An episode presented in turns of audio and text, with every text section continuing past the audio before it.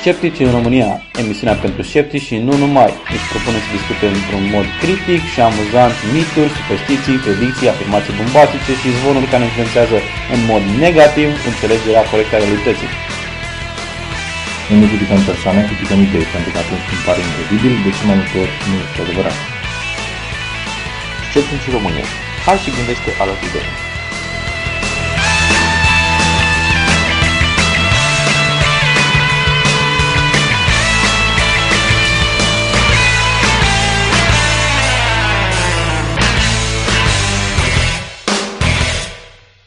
Bine ați venit la Sceptici în România, episodul 49 cu Edi Și Ovidiu. și atât. Miruna lipsește deocamdată. S-a întors Mm. din concediu, dar are altă treabă. Motivat, ne-a spus de ce, dar... uh, Da. Uh, ok. Și ce mi-ai făcut? Uh, am primit în poștă un fluturaș Așa. uh, cu, evident, trebuie să, trebuie să spun, am primit un fluturaș în care îmi spune că pot să mă vinde cu acupunctură de... Deci eu nu înțeleg cum să... Eu o să vă citesc ce scrie pe el. Acupunctură, dureri, cap, coloană, articulații, insomnii. Deci astea sunt separate, sunt cu virgulă. De-aia fac pauze. Eu vreau să mă vindec de coloană.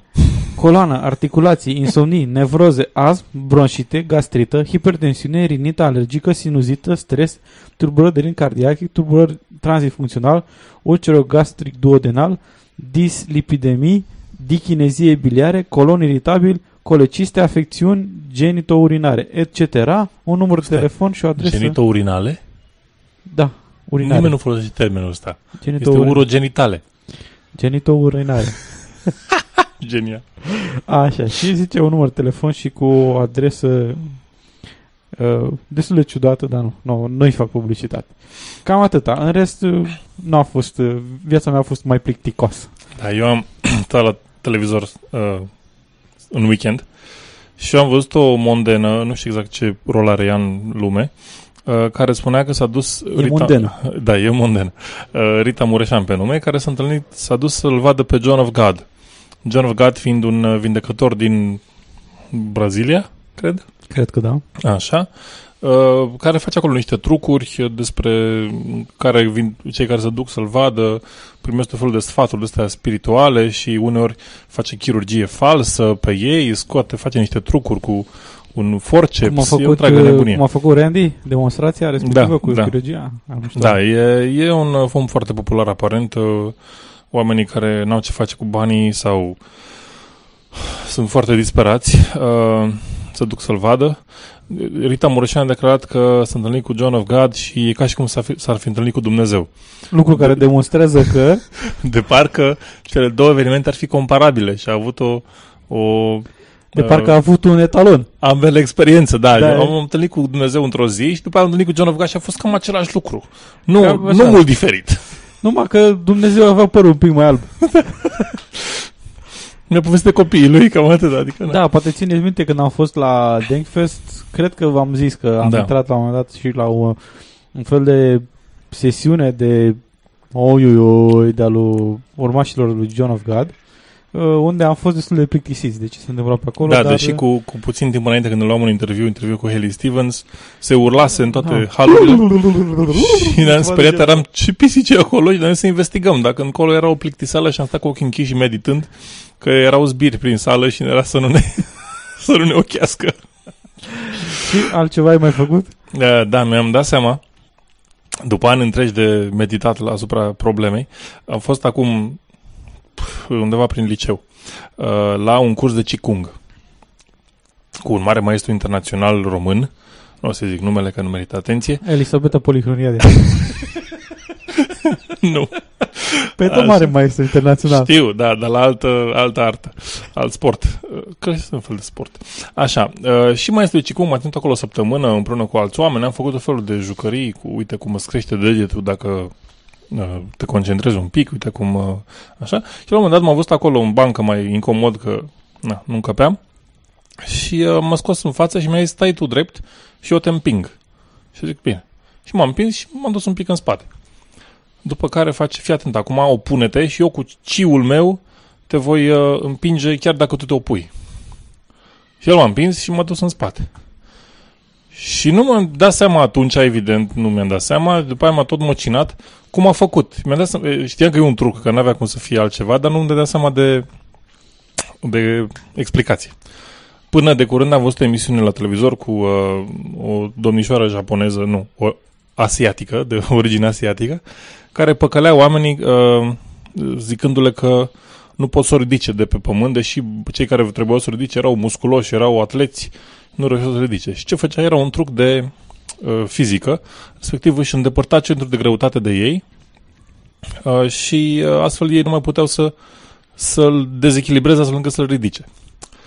Și evident cam același truc se întâmpla, doar că el în loc să uh, în loc să știu eu să fac ceva, se, se profita de poziția mea, care era în momentul respectiv cu un picior mai în spate, și mă, mă dezechilibra astfel încât să mi se pară că sunt, uh, că sunt împins de cei, să zic așa. Și a avut succes. Și acum mi-am dat seama. Deci, mă rog, acum, de ceva timp. Uh, dar sunt mândru și de asta. Iată, la fel și scepticismul des- descoperi mistere din uh, tinerețe. Da, și eu am avut multe chestii care, în care credeam când eram mai, uh, mai mic și mai, mai naiv.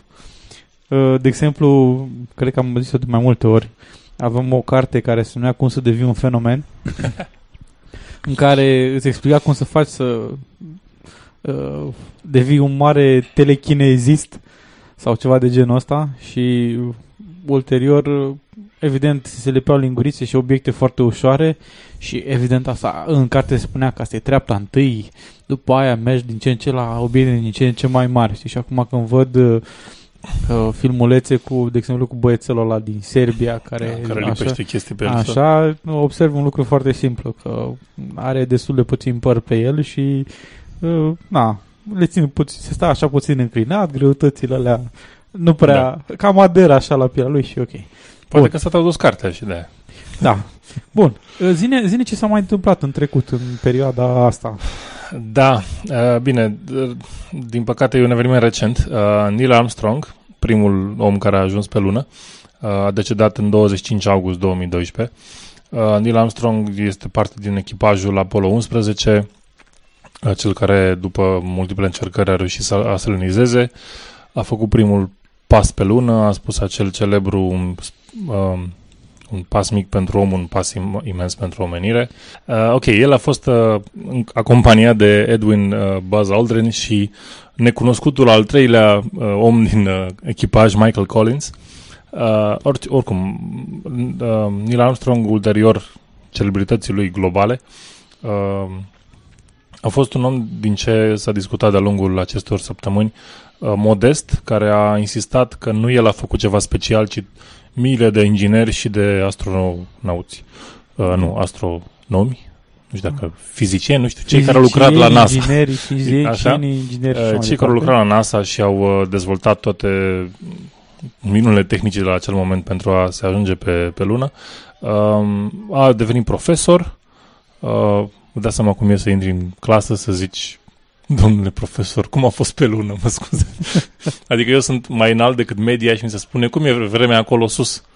Da, când vezi pe Neil Armstrong, îl întreb, cum e vremea pe lună? Hei! da. Nu e deloc. Da, da. Ok. Asta a fost Neil Armstrong, um, un, un, un erou al omenirii întregi. Uh, și ca, uh, na, să ne întoarcem mai pe pământ, uh, în 1846, adică în 10 septembrie 1846, Elias Howe din Massachusetts a primit un patent pentru uh, mașina de cusut manuală. E, și acum vine uh, faza haioasă. Uh, Isaac Singer a patentat una identică 5 ani mai târziu. Uh, Elias Howe l-a judecată pe Singer și evident uh, a, a câștigat, dar între timp Isaac Singer deja își făcuse un nume. Uh, și dacă uh, vă amintiți, mașinile Singer sunt și acum foarte, foarte populare. Uh, într-o vreme erau chiar, chiar celebre pentru Și ținta unor Pentru înșelătorii. și țintă unor înșelătorii grozave, da, discutasem de curând despre ele cu piesele dintr-o mașină care fac foarte mulți bani și dacă ai cumva o mașină Singer în casă, să contactezi pe cineva care îți va vinde piesa și după aia alții ți-o cumpără cu nu știu câți bani, o întreagă șmecherie de, uh, care a fost populară și la noi din ce am văzut. A fost apoi încercată și cu te- telefoanele Nokia, o, o șmecherie asemănătoare. Telefoanele Nokia 1100, dacă îți poți imagina. Adică Nu, niște, nu știu. niște junghiuri al negru, așa o chestie. Aia, Ah. uh, cine a văzut junghiuri? Sunt telefoane bune. Da, dar na, nu foarte moderne. Ok, și asta a fost uh, Neil Armstrong, l-am uh, am pierdut un erou, să zic așa, și s-a întâmplat un mic uh, eveniment în 10 septembrie 1846. Ok, următoarea rubrică, clasica, pericolă, clasica rubrică pericole lipse de scepticism. Vorbim de un caz, um, iarăși, destul de urât. Ca și data trecută e vorba de un uh, caz de cancer. Ivona Main, uh, în 2008, a ajuns la iridiologa Ruth Nelson, care i-a administrat o gamă de tratamente naturale, da, whatever, Mhm. orice ar însemna asta, în timp de vreo 18 luni, deci din 2008 până undeva până la sfârșitul lui 2009, uh, s-a prezentat la uh, Nelson Ruth pentru că avea o uh, ceea ce credea că e un chist la cap. Uh, între timp, în cele 18 luni, dimensiunea acestui uh, chist, care de fapt era un carcinom inv- invaziv, a crescut până la uh, 10 pe, 5, pe 10, 10 pe 11 cm, deci o, o suprafață imensă. Jumătate de A4 așa. Deci, m, imaginați-vă aproape un cerc de Uh-huh. diametru 11 cm, cam așa de mare. Uh, Doamna Main, când a ajuns uh, la doctor la sfârșitul lui 2009, cancerul invadase craniul uh, și creierul era expus. Mm, Sincer să vă spun, nu am înțeles din ce punct de vedere, dacă era expus riscului sau era fizic. Textul în engleză spune că era expus. Da, e Nu, nu, nu, nu mi-e foarte clar exprimare dubioasă. probabil că expus riscului. Uh, A urmat apoi un tratament chirurgical, parte din cranul ei a fost înlocuită cu uh, un uh, uh, a fost înlocuită cu un os de la coastele ei, os de la coastele ei și totuși a murit un an mai târziu. Probabil dacă nu pierdea un an jumate cu uh, tratamente aiurea, probabil că ar fi fost mult mai bine. Partea, pe partea cealaltă, iridiologa Ruth Nelson s-ar putea confrunta cu un proces uh, din partea Human Rights Tribunal în legătură cu tratamentul oferit Ivonei May. Avocatul specializat în domeniul sănătății Jonathan Coates a spus că nu există nimic care să oprească pe doamna Ruth Nelson de la a-și continua practica non-medicinei, deoarece nu există niciun fel de regim de reglementare pentru terapiile alternative. Uh, Dezbaterile pe tema reglementării fiind uh, reglementării terapiilor alternative fiind foarte aprinsă în cercurile medicale pentru că există două tabere, una care subliniază avantajele și una subliniază dezavantajele. Avantajele fiind că uh, ai putea să ai cât de cât un piculeț de control și ai putea să sancționezi cumva uh, pe cei care ajung la asemenea chestii uh, extreme. Dezavantajul fiind uh, legitimizarea, o aparentă legitimizare a acestor practici de către stat, uh, acesta fiind și poziția doctorului Paul Ockelfeld, care este îngrijorat că Nelson încă poate practica iridiologia. Uh, Revenind la Jonathan Coates, acesta a spus că dacă ai face în calitate de asistent medical, moașă sau doctor, ceea ce se pare că a făcut această femeie, acesta fiind doamna Ruth Nelson, atunci probabil că vei fi tras la răspundere de un tribunal profesional disciplinar. Așa ceva nu există pentru terapeuții alternativi. Uh, Doamna Nelson nu a putut fi contactată pentru comentarii și mai în uh, articolul din care am citat, citat se relatează și opinia unui uh, actual pacient al uh, doamnei Ruth Nelson care nu e foarte mulțumit și spune că da, întâi am fost destul de circumspect, uh, evident probabil că sceptic a spus, uh, în legătură cu iridiologia, dar după aia, după ce am discutat puțin, uh, mi-am, m-am convins că totul e bine și frumos și că mă rez- m-a ajutat cu anumite probleme. Asta ține dintr-o practică foarte dubioasă și pe care eu personal o detest a reporterilor, așa numit uh, fals echilibru, pentru a înțelege despre ce este vorba într-o anumită discuție, într-un anumit subiect, uh, nu, e- nu nu are sens să iei în discuție orice fel de părere, pentru că, de exemplu, nu pui în discuție opiniile celor care cred că pământul este plat și o, opiniile informate ale celor care au informații și uh, dovezi în sprijinul faptului că pământul este, de fapt, un geoid de rotație. Deci e un lucru evident. Bun, trecând mai uh, departe, o video o să ne spună pe scurt de ce uh, se întâmplă niște chestii dubioase prin Republica Moldova cu așa numitele Poligrafe. detectoare de minciuni Detectoare sau de poligrafe. minciuni, poligrafe, da. Da, am găsit o știre așa stranie întâmplător și mi se pare că merita, merita discutată. Uh, textul spune așa, Ministrul Justiției din Republica Moldova vrea să testeze candidații la funcția judecător și procuror la poligraf. Asta pentru a le determina onestitatea, aparent.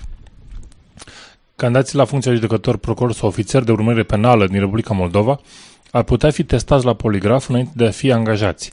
Totodată, magistrații moldoveni vor trebui să treacă și testul integrității, scrie portalul de știri unemedia.info, care informează că două proiecte în acest sens vor fi prezentate în această toamnă de către Ministrul Justiției de la Chișinău, Oleg Efrim. Bun, și probabil că e un plan de, uh, cum să zic, de întărirea justiției. Moldova este în, uh, Republica Moldova este într-un proces de intrare, încercare de intrare în UE, e acolo în, uh, pe drumul către, să zic așa. Uh, problema este că poligraful uh, nu este valid ca și metodă de testare uh, a sincerității. Uh, în foarte multe cazuri nu este acceptat în uh, justiție, pentru că în principiu pentru că este ușor influențabil. Uh, și, sunt... și ce e mai interesant, că poligraful este foarte ușor influențabil și ușor de înșelat, uh, mai ales de către cei care au cel mai mare interes. Exact, da. Deci da. dacă știi cum uh, să trișezi poligraf, poți să-l trișezi.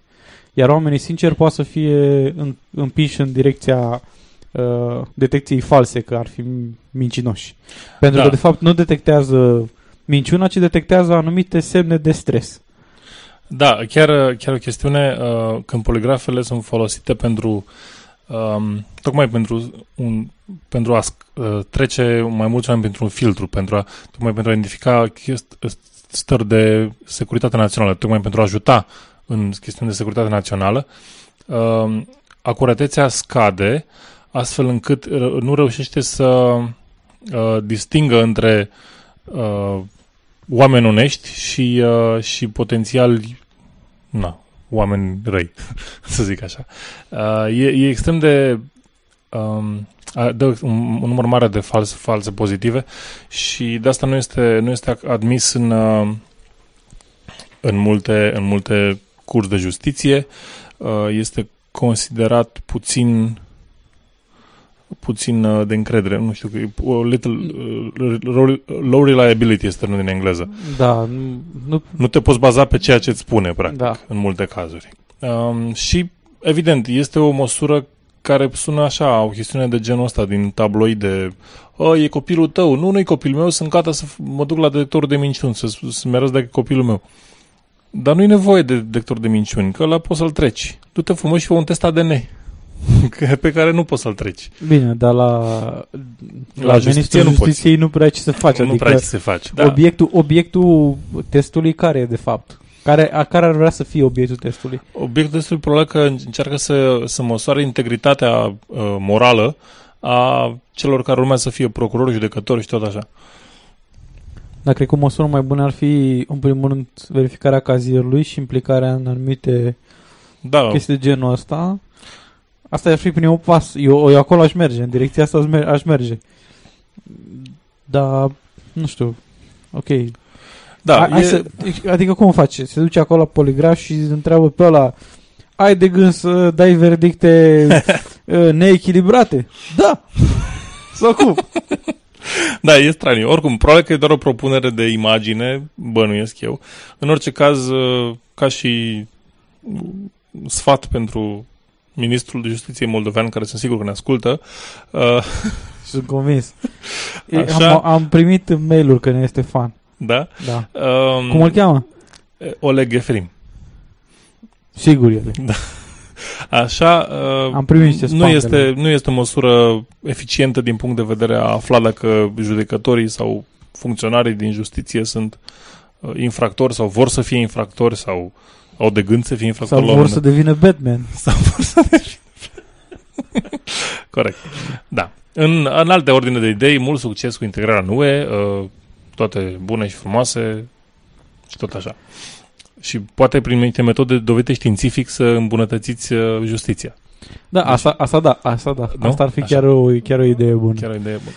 Uh, Ok. zi, uh, așa e că la următorul reportaj trebuie să avem niște materiale. Oh, da, avem niște materiale. Uh, în primul rând, cu ce material pornim? Începem cu materialul, um, cu materialul Antena 1, care o să fie extrem de interesant și ascultați cu atenție um, tonul, pentru că e important, după aia mai avem un material uh, care are alt ton. Sau altă, Ok. să te exprind o altă concluzie. Ok, Vă spun fiți eu. atenți aici. Mâncăm iod în cantități pe care nu le cunoaștem nici noi, nici specialiștii. De 10 ani în România, sarea iodată este impusă prin lege. Efectele asupra sănătății noastre sunt însă necunoscute. Nu avem bani de cercetare, spun medicii. Mai sunt însă experți care știu că iodul ne face rău și care cer schimbarea. Producătorii de produse bio solicită de Comisiei Europene să intervină astfel încât să nu mai fim obligați să mâncăm sare iodată. Fix acum un deceniu, guvernul impunea iodarea în masă și sancțiuni pentru comercianții care îndrăznesc să vândă sare brută fără iod la raft, amenzi de până la 10.000 de lei și chiar închiderea magazinului. În piețele de la noi chiar nu găsești fir de sare naturală. Sare neiodată avem doar în minele din România, pentru încă 400 de ani de acum înainte, doar că legea îi obligă pe producător să iodeze toată sarea care ajunge în magazine și, atenție, în pâine. Astfel, de 10 ani, românii înghit zilnic iod sub formă de iodat de potasiu, fie că au sau nu nevoie, iar partea cea mai proastă este că nimeni nu știe cât. Nici măcar endocrinologii de la Institutul Parhon, care n-au bani pentru statistici, cu atât mai puțin pentru studii. Fiind o perioadă de criză, noi nu, le putem, nu ne putem permite astfel de studii în momentul de față. Deci ne bazăm mai mult pe studii Sigur. făcute de experți străini. Experți americani. Tot pe studii făcute de alții s-au bazat autoritățile și când au introdus consumul obligatoriu de sare iodată în 2002, odată cu adoptarea standardelor Codex Alimentarius, un ghid de producere a alimentelor emis de ONU. Codex Alimentarius nu impunea anumite cantități de iod, dar guvernul a introdus totuși o limită, până la 67 de micrograme de iodat de potasiu pe fiecare kilogram de sare, tot la recomandarea altora. Experții străini susțin că un om își ia necesarul zilnic de iod din 10 grame de sare iodată. Cât iod consumă fiecare dintre noi, e greu de spus. Legea îi obligă pe comercianți să vândă doar sare iodată, dar nu putem ști cât înghițim pentru că nu fiecare producător scrie câtă sare folosește pentru fabricarea unui produs. Deocamdată efectele se văd doar în cazuistica personală a medicilor. Tiroidia Hashimoto, o boală autoimună care dereglează sistemul imunitar, e un exemplu tot mai des întâlnit. Față de perioada înainte de 2003, frecvența bolii, pe cazuistica mea, a crescut foarte mult. Dar asta era un lucru previzibil. Consumul suplimentar de iod. Da. Accentuat această boală. A crescut frecvența bolii. Medicii endocrinologi spun că iodarea obligatorie a avut și efecte bune. De exemplu, din 2002 a scăzut numărul copiilor cu retard mental favorizat de deficitul de iod din organism. Doar că la noi sarea este iodată cu un produs de sinteză, chimic, ieftin, pe care România îl importă de 5 ani. Până în 2007, România a primit iod gratuit de la organizații internaționale timp de un deceniu. Cu ce efecte? Sarea din comerț are iod adăugat, iod industrial. Acesta, orice este adăugat și nu este natural, organismul nu reacționează la fel de bine și nu îl asimilează de ajuns de bine și atunci există efectele adverse.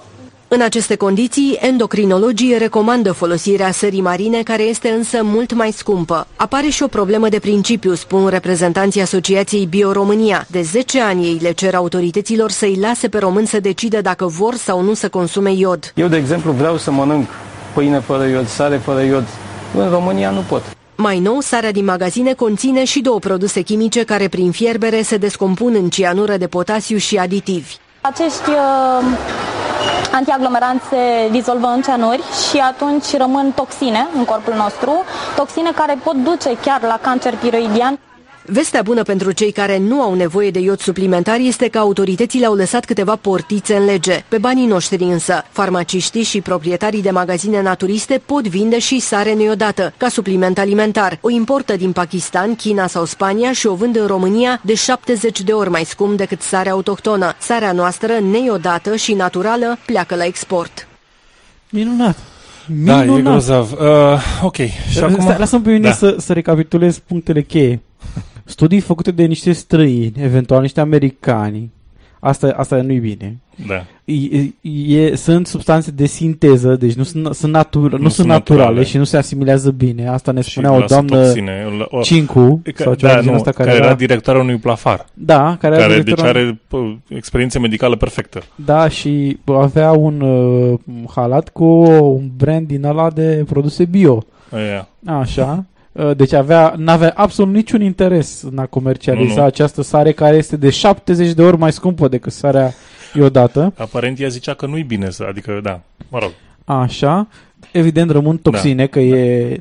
Da. Și nu știm câtă sare consumăm și nu știm cât, io- cât iod... uh, Da, și medicul cu pricina ne spune pe baza propriilor sale înregistrări subiective, care sunt numai pe lotul dumnealui de Da, câțiva așa, pacienți. câți pacienți are dumnealui, că a crescut rata de asemenea cazuri de cancer sau ce a zis? De, nu, nu, de un, o tiroidie. Un A, tip de da, tiroidie. a, așa, și, Ca și da, da, mortul. doamna, doamna Bio ne-a spus că uh, de la faptul că De la sunt toxine. uh, toxine și diluate în nu știu ce ceanuri, rămân Antiaglomeranți, toxine, da, e o antiaglomeranți întreagă care sunt ceanuri, ăia, de la aia faci cancer.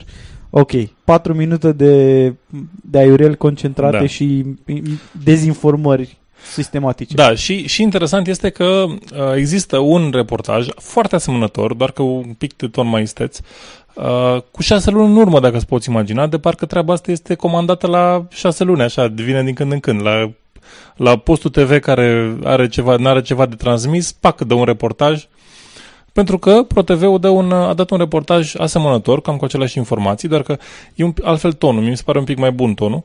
Dă-i drumul să... Și, și un pic mai scurt. Nu Da, faceți griji. aleluia. Suntem agresați cu iod de zeci de ani, iar asta trebuie să înceteze. Nu de alta, dar ne pândesc boli grave, inclusiv afecțiuni oncologice. Este solicitarea făcută de reprezentanții Asociației Operatorilor din Agricultura Ecologică. Ei le cer guvernanților să schimbe actuala lege care interzice vânzarea serii normale în magazine. Un risc există, ne transmit și medicii endocrinologi, însă sunt cazuri rare și mai ales vindecabile. Iar binefacerele iodului în sare sunt mult mai mari, potrivit autorităților medicale. Sarea din bucate trebuie să fie musa iodată. Asta a hotărât guvernul în 2002, atunci când a interzis de la comercializarea din magazine sarea fără iod. Și nu a dispărut doar de pe rafturi. Sarea normală a fost eliminată atât din pâine cât și din toate produsele de panificație. E permisă cei drept în magazinele naturiste sau farmacii, dar nu se găsește întotdeauna. Tocmai de aceea Asociația Operatorilor din Industria Ecologică cer ferm autorităților schimbarea legislației și reintroducerea sării fără iod în toate magazinele. Nu e normal, spun aceștia, să ne tratăm în fiecare zi cu iod în condițiile în care nu suferim de hipotiroidism, adică nu avem deficit de iod.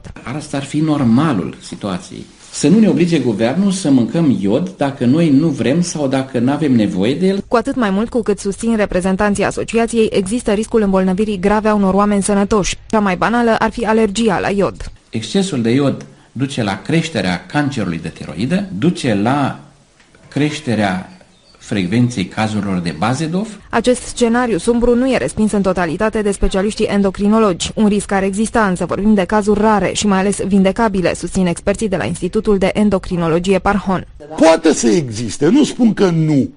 1 la 1000, 1 la 10.000. Singurul lucru care s-a descris negativ în treaba asta, că a crescut cu un procentaj nesemnificativ cancerul papilar. Formă de cancer vindecabilă 100 la 100. Cu alte cuvinte, s-a acționat pe principiul alegem răul cel mai mic, opinie împărtășită atât de cei de la Institutul Parhon, cât și de reprezentanții Ministerului Sănătății. Aceștia spun că reversul medaliei este revenirea la o creștere alarmantă a numărului de cazuri de infertilitate, deficit de creștere, gușe endemică și cretinism. Chiar și în condițiile în care românul mănâncă 11 grame de sare pe zi, adică dublu față de doza recomandată de Organizația Mondială a Sănătății, oficial Institutului de Sănătate Publică insistă că nu avem de ce să ne facem probleme. Marja de uh, siguranță este destul de mare și atunci nu, chiar nu există riscul supradozării. Argumentele nu sunt însă suficiente pentru reprezentanții Asociației Bio-România, decis să ajungă și la Comisia Europeană. În replică, Ministerul Sănătății precizează că în lume există alte 12 state cu legislații similare cu a noastră. Ok, haideți să vă spun ce am făcut eu uh, de când am găsit, văzut prima oară acel articol, cel de la Antena. pentru că ăsta de la Pro, dacă n-ați recunoscut vocile, e de acum șase luni, cum ziceam, nu l-am văzut la televizor. Uh, în primul rând, prima lege legată de iodarea sării s-a dat în uh, 1995 și este hotărârea numărul 779 din 1995.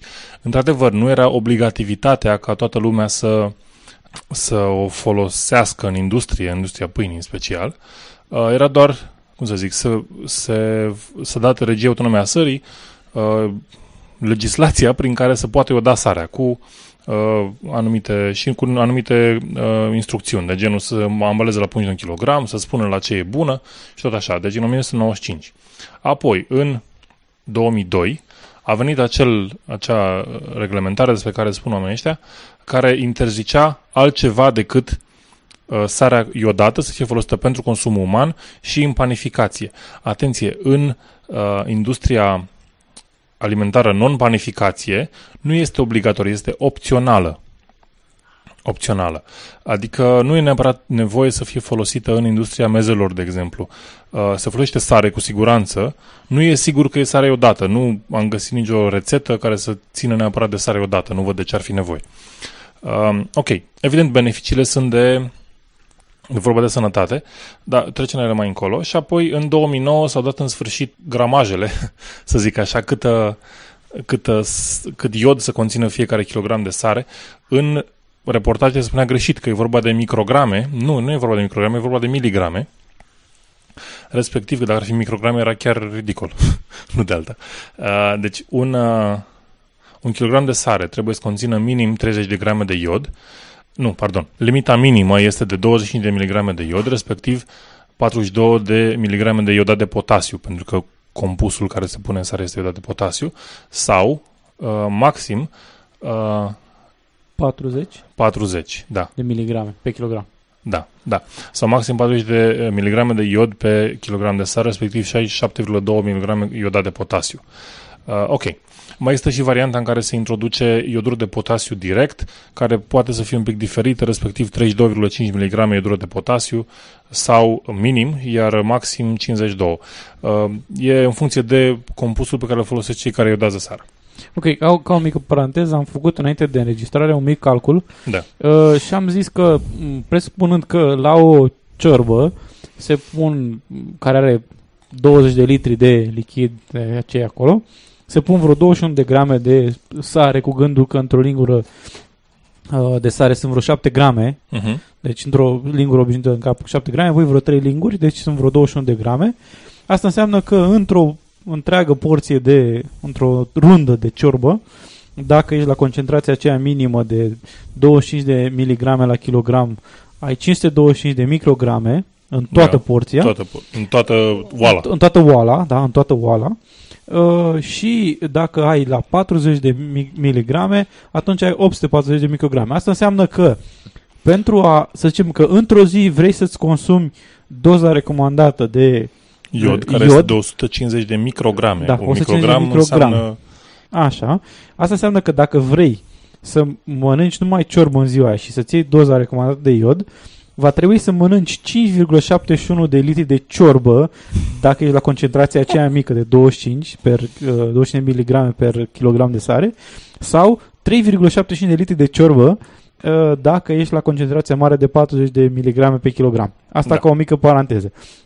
Deci, în sine, uh, cred că Mm, având în vedere că o porție de ciorbă care o mănânci în mod normal are cam vreo jumătate de litru, uh, asta înseamnă că uh, cred că e destul de, destul de bine porționat în, încât să îți iei doza recomandată de iod zilnic din mâncarea da, pe e, care e ai. rezonabil. Hai să, să discutăm un pic reportajul. Um, ok, se spune la un moment dat că românii înghit zilnic iod sub formă de iod de potasiu, fie că au sau nu nevoie. Newsflash. nu există oameni care să n-aibă nevoie de iod în organism. Hai că nu putem neapărat să le ia din sare, ceea ce e ok. Există alte mâncăruri care conțin iod. Dar nevoie au. Uh, Asta e clar. E ca și cum ai spune că corpul nu are nevoie de energie. Da. Bine, sunt nu neapărat că energie, dar na, altceva. Bun. Uh, Și acum să o luăm la, la probleme. Deficiența Vitamina de iod. D, de exemplu. Da. Deficiența de iod este principala cauza dizabilităților intelectuale și a retardării mentale infantile. Toate femeile însărcinate trebuie să vorbească cu medicul asupra dietei lor pentru a se asigura faptul că obțin suficient iod. Există niște recomandări. Uh, adu- copiii mici au nevoie de 110 micrograme de iod pe zi, adulții 150, femeile însărcinate pot să ajungă până la 290. Da? În, în, tocmai pentru a asigura dezvoltarea uh, fătului, corectă, mentală, mă refer. Uh, ok, hai să vorbim despre tiroidă. Am căutat foarte mult care e rolul hormonilor și vă, vă citesc un pic așa. Uh, hormonii secretați de glanda tiroidă influențează creșterea și dezvoltarea și, la nivelul întregului corp, inclusiv creierul. Dacă nu există suficient hormon tiroidian în sânge, uh, hipotalamusul secretă, atenție la uh, jocul hormonilor aici între ei, secreta, uh, hipotalamusul secretează tirotropină, care la rândul ei influențează glanda pituitară, ce secretează TSH, adică hormon de stimulare a tiroidei. Iar tiroida, ulterior, emite tiroxină și triodotrio, bă, triodotironină, uh, se găsesc în uh, literatură ca și T4 și T3. Sunt uh, asemănători, dar nu au același rol.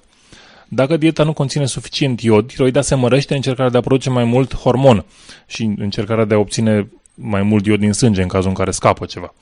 Uh, și în tot acest echilibru, dacă brusc se scade doza de iod din dietă, tiroida se dezechilibrează. Este, este un, un balans foarte atent care trebuie păstrat și noi o facem așa, pentru că suntem într-o țară relativ uh, bogată în resurse de alimentare, uh, o facem relativ ușor.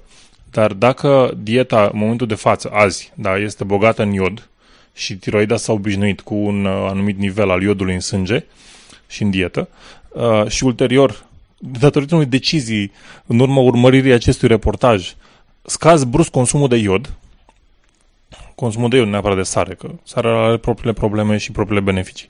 Uh, scazi brusc consumul de iod, pentru că te uiți special la asta, tiroida va fi afectată și eliminarea, eliminarea de hormoni uh, către și organizarea întregului sistem și uh, metabolismul uh, pe care îl administrează tiroida vor fi dezechilibrate și vor da efectiv, la un moment dat, până la urmă, dacă se păstrează acest dezechilibru, vor da la un moment dat într-o boală. Asta este, este uh, cum să zic, cumva ironic și ironic. Că odată ce ai o dietă cu un anumit procentaj de iod în ea, trebuie să-l păstrezi relativ, relativ standard. Stabil.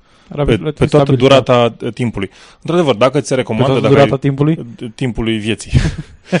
în cazul în care ți se recomandă să scazi, ai, ai prea mult, posibil să fie o doză prea mare la un moment dat, dar asta e o chestiune pe care o descoperi până la urmă și uh, te ajustezi în consecință. Dar în sine, dacă, dacă azi ai o dietă bogată în iod și scazi, sau azi, azi ai o dietă săracă în iod și apoi crești, în ambele cazuri există un dezechilibru care poate da într-o boală.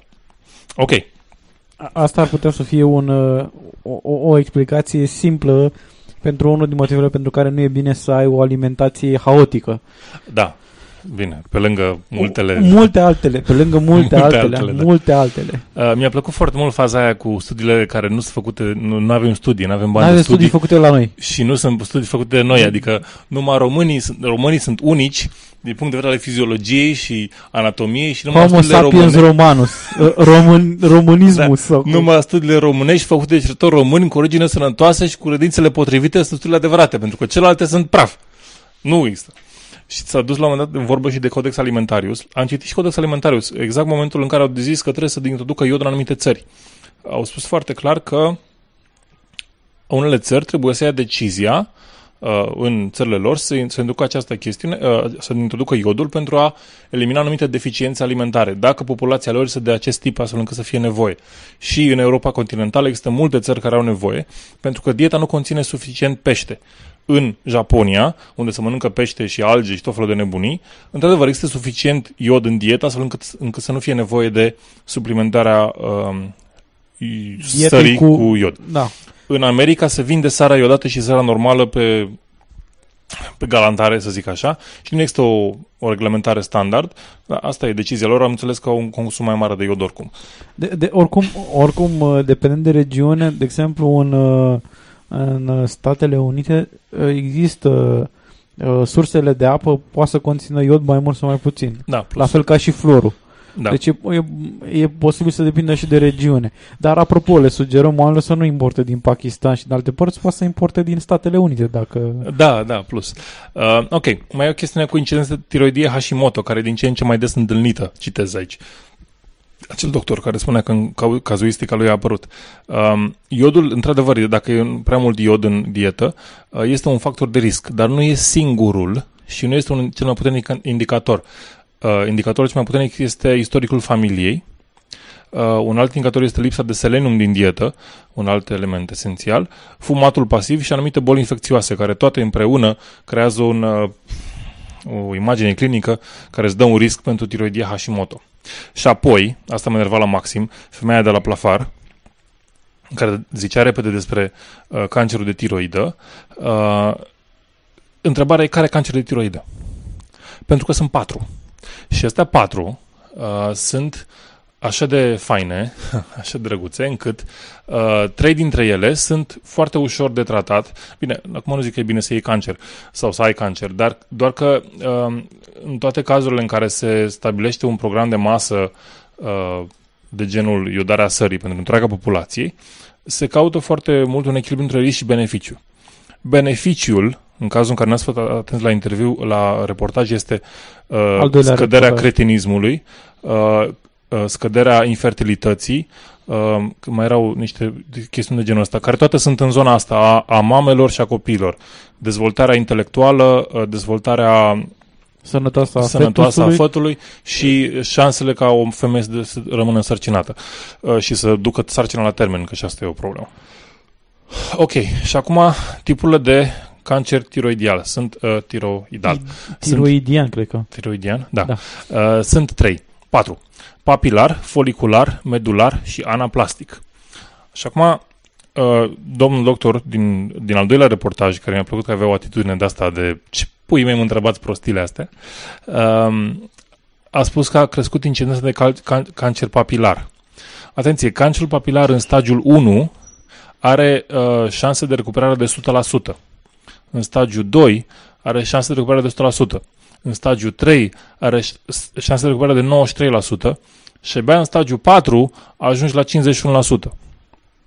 Care e mult încolo, în care nu te duci la doctor atâta vreme, na. Tot ai o șansă unul din doi, care e mai mare decât multe altele. Uh, la fel se întâmplă și în cazul cancerului folicular, la fel, în stadiu 1 100%, stadiu 2 100%, stadiu 3 71%, stadiu 4 50%. Cancerul medular, uh, tiroidian medular, 100% în stagiu 1, 98% în stagiu 2, 81% în stagiu 3, 28% în stagiu 4, ceea ce e un pic mai, mai trist. Dar uh, cancerul uh, tiroidian anaplastic este mereu stagiu 4, direct stagiu 4, și are șanse de supraviețuire pe 5 ani. Asta e termenul de uh, rată de supraviețuire pe 5 ani, de 7%. 7. Ei, și um, iodarea în masă într-adevăr, crește, domnul zicea, nesemnificat, nesemnificat statistic. Nu știu... Domnul stat... doctor Constantin Dumitrache. Așa. Nu știu dacă este... Profesor doctor. Da. Nu știu uh, ce, ce studii avea dânsul. N-am, n-am găsit statistică e, în sine e medic de cifre. primar pe endocrinologie. Bine, sunt convins că știe meseria. Nu? Ok. Există o incidență, probabil că nesemnificată statistică de creșterea cancerului papilar, uh, de obicei, în statistică este undeva la peste 5% uh, ca termen mediu Uh, acolo începe să devină semnificativ statistic, dar este o scădere uh, datorită iodării sării a cancerului anaplastic. Deci există un risc posibil, nu neapărat valid, de creșterea unui cancer care se vindecă uh, 100% în două stagii ale lui, dar dispare, devine aproape invizibil uh, statistic cancerul anaplastic care e mereu stadiu 4. Deci chiar și din punctul de vedere al cancerului tiroidian este un beneficiu. Eu un beneficiu. Să, să i dăm sarea. Chiar și aici. Uh, ok. Mai am ceva de notat. Da, v-am spus despre echilibrul, uh, echilibrul pe care trebuie avut în, uh, în uh, alimentația iodului. Uh, aici nu, nu discut despre sare, pentru că sarea are propriile uh, beneficii și uh, efecte secundare, să zic așa, sodiul din, uh, din organism. Și aici, în principiu, oricum trebuie să aveți grijă la, la nivelul de stare pe care, îl, uh, pe care îl mâncați. Dar, legat de partea asta cu, cu sarea odată, singurul argument valid pe care l-am întâlnit acolo era că, într-adevăr, n-ar trebui să ne dicteze guvernul ce mâncăm și ce nu mâncăm. Uh, și în sine nu dictează pentru că ai opțiunea să cumperi sare noi odată. Uh, și beneficiile pe nivelul întregii populații sunt mai mari decât uh, sunt mai și mai importante din punctul meu de vedere decât uh, nu știu, dorința unui grup relativ mic uh, de a ce? De a de a se îmbolnăvi de cancer mai, da, adică, mai periculos. Ok, sunt, sunt, înțeleg că, a, din punct de vedere, așa, logic zicând, a, cei care iau mâncare bio sau sunt producători bio, a, au o înțelegere mai puternică decât a omului de pe stradă care mănâncă așa urma zilnic asupra nivelului de alimentație corect pe care trebuie să-l aibă. Nu neapărat. Nu dar neapărat, e posibil. Dar, e dar posibil. E, au, să informează mai mult, să zic așa, despre încearcă. ce fel de mâncare. Hai să zicem că încearcă. Să zicem că încearcă, da. Uh, dar, cum să zic, la nivelul întregii țări este foarte dificil să, să pui discuția. Hai să nu mai o dăm sarea ca să mă simt eu bine, eu care sunt pe lângă faptul că am interes să zic că sarea odată e periculoasă, dar asta o să o zicem așa, că e doar uh, un mic factor. Singura, singura chestiune, uh, există varianta, apropo, sunt două variante pentru a nu mânca, nu, sarea neodată zicem că există varianta, se găsește e relativ ieftină, dacă ești producător și consumator de mâncare bio, asta e oricum mai scumpă decât mâncarea normală din magazine, deci îți permis să cumperi sare uh, neiodată. De 70 de ori mai scump? Da, e 20 de lei kilogramul sau jumate de kilogram, da, ceva cât, în genul ăsta. cât e, cât e kilogramul de sare în general? 5 lei, ceva în genul ăsta. Păi și 5 ori 70? Nu, cred că 70 este față de nivelul de producție sau față de nivelul de producție de la Salrom, care regia sării. N-am idee cum a scos cifra, oricum. Există variante. Să vă spun variantele, dragi fani bio. Uh, unu, să vă luați făcător de pâine în care puneți ce sare vreți voi și aveți și control asupra făinei, semințelor și tuturor ingredientelor de acolo. Sunt foarte ieftine, sunt unele și la sub un milion, am văzut eu. Oricum, la, cum să zic, pentru un om care mănâncă regulat, organice, bio și așa, un milion două este, pf, cum să zic, prânzul. așa. Uh, nu, nu vreau să fiu, uh, cum să zic, uh, superior așa, dar pe bune, mâncarea bio și organică să, este, să, este statistic mult mai scumpă. Da. Așa. Uh, și pe de altă parte există pâine fără sare, care evident nu conține nici iod, nu prea are gust, dar uh, există ca și opțiune pentru că oamenii care trebuie să evite iodul au și ei opțiunea aceasta. Și mai sunt oameni care sunt obligați de regimurile medicale Sau pe care evite sarea. să evite sarea și implicit evite și iodul. Da. Dacă vor să facă... Astea sunt tot cele două variante. Într-adevăr, nu merge să nu mănânci, uh, cum să zic, uh, adică nu poți, trebuie să te abții și de la covrigi, uh, de la tot felul de alte nebunii care unde nu poți să controlezi, nu, nu poți să știi că e cu sare sau fără sare. Dar... Dar sunt convins că acei oameni nu vor să mănânce covrigi de cele mai Da, multe ori. da. Mai degrabă cumpără produse bio, rădăcini de eu știu ce ori mai fi pe acolo, Da, goji berries și alte chestii de genul ăsta. Da, deci variante există, adică domnul care spunea că nu, că el vrea să mănânce și el pâine fără sare, alea fără, fără iod, fără nici... Există variante, de ce nu investighezi varianta? Că varianta e ușoară, eu am avut făcători de pâine în casă și după ce m-am, m-am plictisit de ele repede, într-adevăr, dar mirosea așa de frumos în casă când o foloseam, puh, senzațional. Da, um, o altă variantă ar fi ca acești oameni uh, când se îmbolnăvesc de bolile care rezultă din urma sau persoane dragi lor, uh, asta fiind un comentariu foarte cinic din partea mea, uh, dar trebuie luat ca o notă de umor, sper să-mi iasă, uh, când aceste persoane ajung să aibă probleme cu uh, fertilitate și așa mai departe, No. ce mai rezultă de acolo, uh, să se ducă eventual la un radiolog, uh, ca doamna Nelson, uh, și să se trateze acolo, naturopat și natural și așa mai departe, nu? Adică, de ce nu? Dacă tot ne... Da, ne... ca să nu zic în toate, toate adică uh, bene, cum să, efectele negative Benefice? ale Ah. lipsei iodului sunt o problemă și asupra întregului sistem de sănătate. Că da, păi da, costă. Tocmai, tocmai de asta am spus chestia Da, asta, da, da. pentru, că, Și atunci- pentru că din punct de vedere al statului, toată chestia asta este o, este o strategie de minimizare a costului uh, asigurării sănătății la nivel de populație. Exact, da. La nivelul întregii populații, care sunt 19 milioane acum. Exact. Uh, și, e și, un și număr nu- mai mare și- decât 5%. Și nu numai, sau și nu pe numai acolo. atâta, dar este uh, esențial pentru stat, prin componența statul, în teorie, este făcut ca să încerce să protejeze populația. Un număr cât mai mare din Cât- populație. Da, mai am, vreau să spun doar atâta. Uh, povestea asta cu starea care e periculoasă este extrem, extrem, extrem de populară pe foarte multe site-uri. Este propovăduită de, de mult timp, chiar cred că din 2009. Um, și uh, principalii par să fie acești uh, oameni din bio, uh, care au ca și f- față uh, științifică pe domnul doctor Pavel Chirilă, uh, care are multe alte idei non-știin- neștiințifice asociate pe lângă povestea asta cu starea, respectiv recomandă homeopatia, respectiv uh, uh, nu recomandă vaccinuri, uh, deci nu este o persoană de la care să luați sfaturi medicale. Și este vicepreședinte Bio România. Bine, evident. Dar uh, nu e o persoană de la care să luați sfaturi medicale. Dacă vedeți ceva spus de el, m- măcar dacă o, o luați informația, măcar cercetați să vedeți că e așa.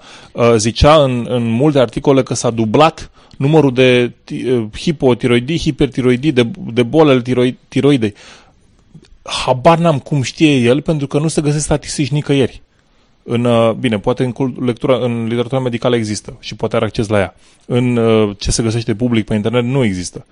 Că, s-ar fi, că ar fi crescut atât de mult uh, bolile tiroidiene. Și oricum pot fi și, oricum- mulți alți, mulți alți factori asociați. Dar, g- pentru clarificare, domnul Pavel Chirilă uh, nu este de, nu este, uh, informația pe care o oferă nu este de neîncredere pentru că vine de la dumnealui, Da. ci din cauza că are un istoric a, De a în a da face informații proaste. informații greșite și atunci noi vă sfătuim dacă auziți informații de la el să le verificați, să fiți un piculeț mai circunspecți în legătură Exact. cu ceea ce spune el, să încercați să verificați un pic mai mult decât uh, în alte cazuri. Și dacă tot am încheiat cu dubioșenia săptămânii legată de chestia asta cu iodul, Da. Uh, a fost rubrica de Biștena Săptămânii, am uitat să menționăm. Uh, Vă aducem aminte de o rubrică pe care am introdus în episodul trecut, numit uh, Vedeți voi. Uh, De data asta, de pe același site, o altă, un alt dispozitiv uh, năstrujnic este un fel de întinzător de sprâncene care teoretic ar trebui să îți uh, elimine Ridurile. ridurile. Eu vă zic să vă uitați, să, cre- să vedeți ce, ce spune și dacă credeți că e funcțional sau nu, să are vreo bază. Bun, trecem peste asta, ajungem la rubrica despre, în care vorbim despre lucruri legate de legislație, de politică sau de chestii sociale uh, și vorbim despre o legislația legată de, din Statele Unite legată de uh, industria medicamentelor, industria farmaceutică și vorbim puțin despre prietena noastră homeopatia. Uh, ei bine, în uh, urmă cu uh, vreo jumătate de an sau poate chiar un piculeț mai mult, FDA, uh, Food and Drug Administration din Statele Unite a făcut o mică vizită între 14 și 17 noiembrie 2011 Uh, deci poate chiar un pic mai mult de un, deja apro- e aproape un an, sunt 10 luni, ceva de genul ăsta, uh, la o uh, fabrică, Fabrică, a m, firmei Nelson and Company Limited, uh, care este o f- companie care produce uh, așa zise, preparate homeopate.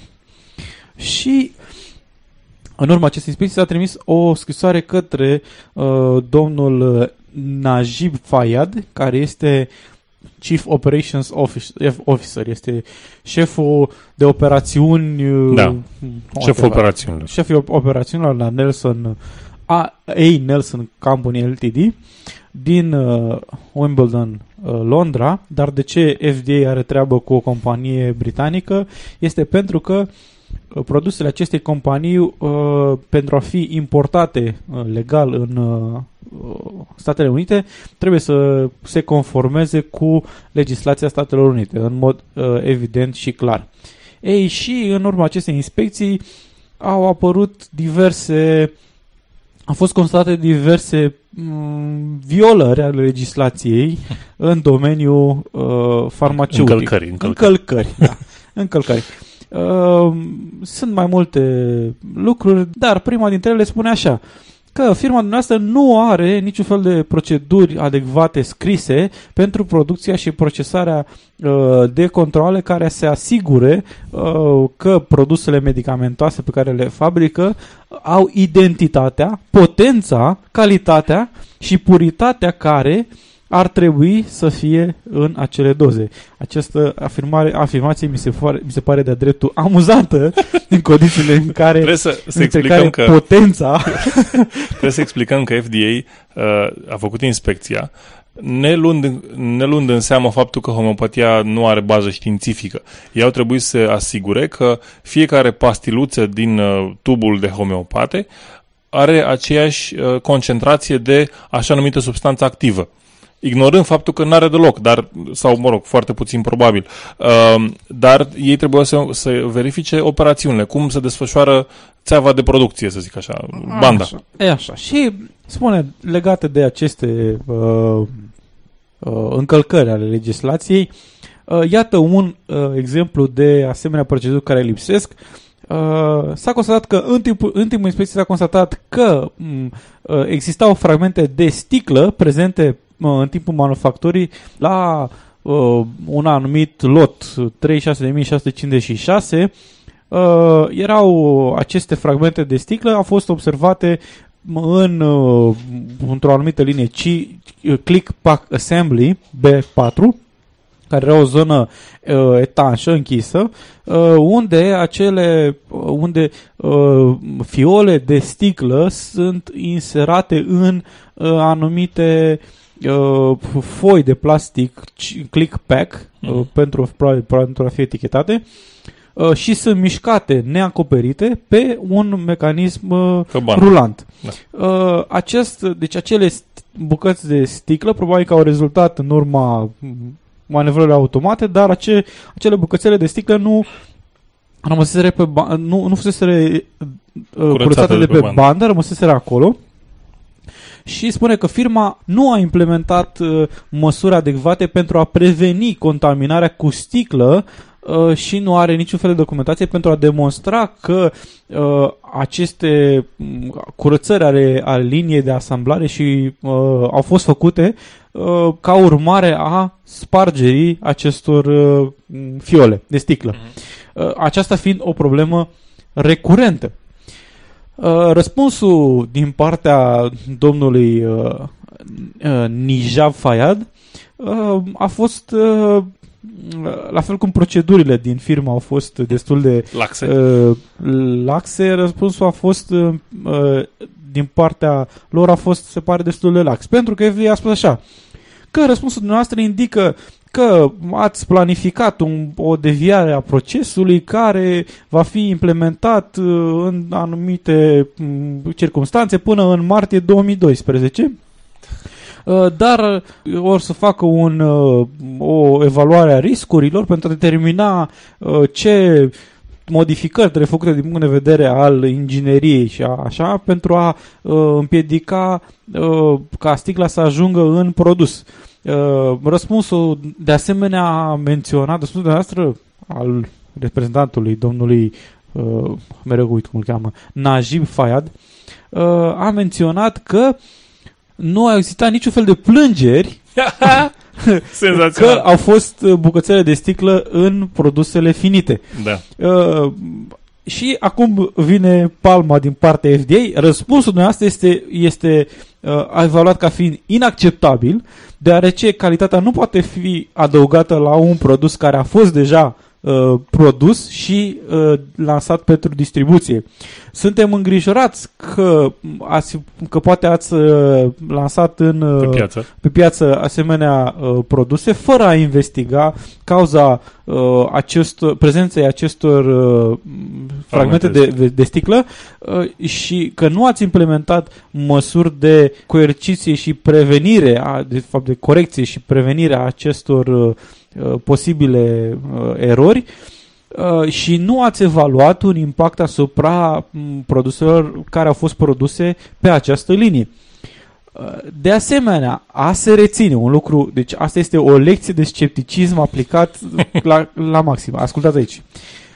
Uh, Vă rugăm să luați la cunoștință că lipsa com- plângerilor din partea clienților în sine nu este o verificare a calității, a, a robustității calității sau sistemului de calitate, nici că nu aveți uh, controle asupra procesului sau uh, că și nici nu puteți să concluzionați că fragmente nu au, de sticlă nu au ajuns în produsele finite din cauza că Sau nu că aveți nu sunt plângeri. și acum. Exact, exact. Dacă n-ați implementat încă noutățile. Exact, exact. Deci, uh, în primul rând, existau fragmente de sticlă, era posibil, acestea erau pe bandă, e posibil ca acele sticle să ajungă în îngrijorarea era că e posibil ca acele fragmente de sticle să ajungă în fiole care sunt pe piață. Uh, El a spus, o să facem niște reparații care le trebuie în martie 2012 și n-au făcut nicio evaluare a riscului și așa mai departe. Dacă s-a întâmplat, nu s-a întâmplat, uh, lucruri de genul ăsta. Și ce spun cei de la Nelson? N-am primit niciun fel de plângeri. Deci suntem bine. Deci e totul bine! Așa, ca să știți, Nelson este o companie care uh, împachetează medic- preparate homeopate uh, pentru piața americană și pentru piața britanică. Iar în uh, Anglia, uh, compania Nelson vinde prin Boots. Da, Nu? uh, compania farmaceutică, lanțul de farmacii Boots uh, reîmpachetează produsele Nelson și le vând uh, sub bra- brandul propriu. Deci riscul este și la nivelul uh, Europei, să zic așa, pentru că poate sunt importate mai departe. Cine știe? Exact, exact. Bun, acum uh, al doua, a doua problemă. Pot să zic eu pe asta? Un exemplu. E mișto.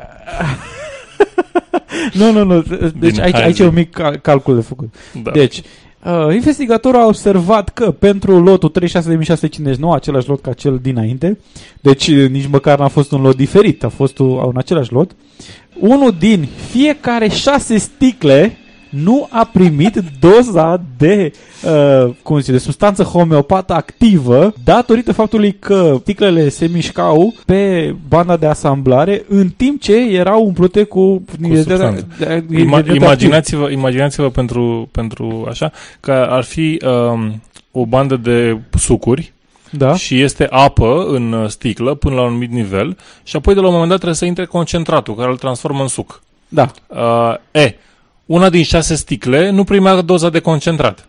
Deci era apă în continuare. Da. Una din șase. Și imaginați-vă la volumul, volumul pe care îl face, de exemplu, uh, pf, nu știu, Nestle sau altă companie care face sucuri. Uh, ce ar însemna asta? Ar însemna că, nu știu, la câteva tone uh, ai cel puțin 2-3 tone care nu sunt doar apă, nu au nimic în ele.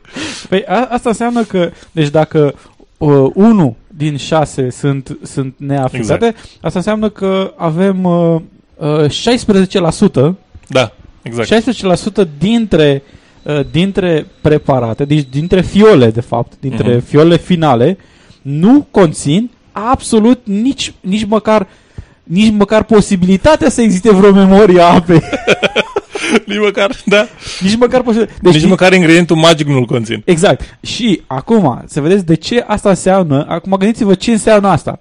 Deci, 16% dintre clienții care au cumpărat produse de la Nelson, indirect Boots sau whatever, au primit fiole care nu aveau acest, uh, această substanță și nu au venit 16% dintre clienți probabil la Da, da, care ar fi o rată destul de medicilor mare, da. homeopați uh, uh, ca să raporteze că nu li s-a îmbunătățit starea de sănătate.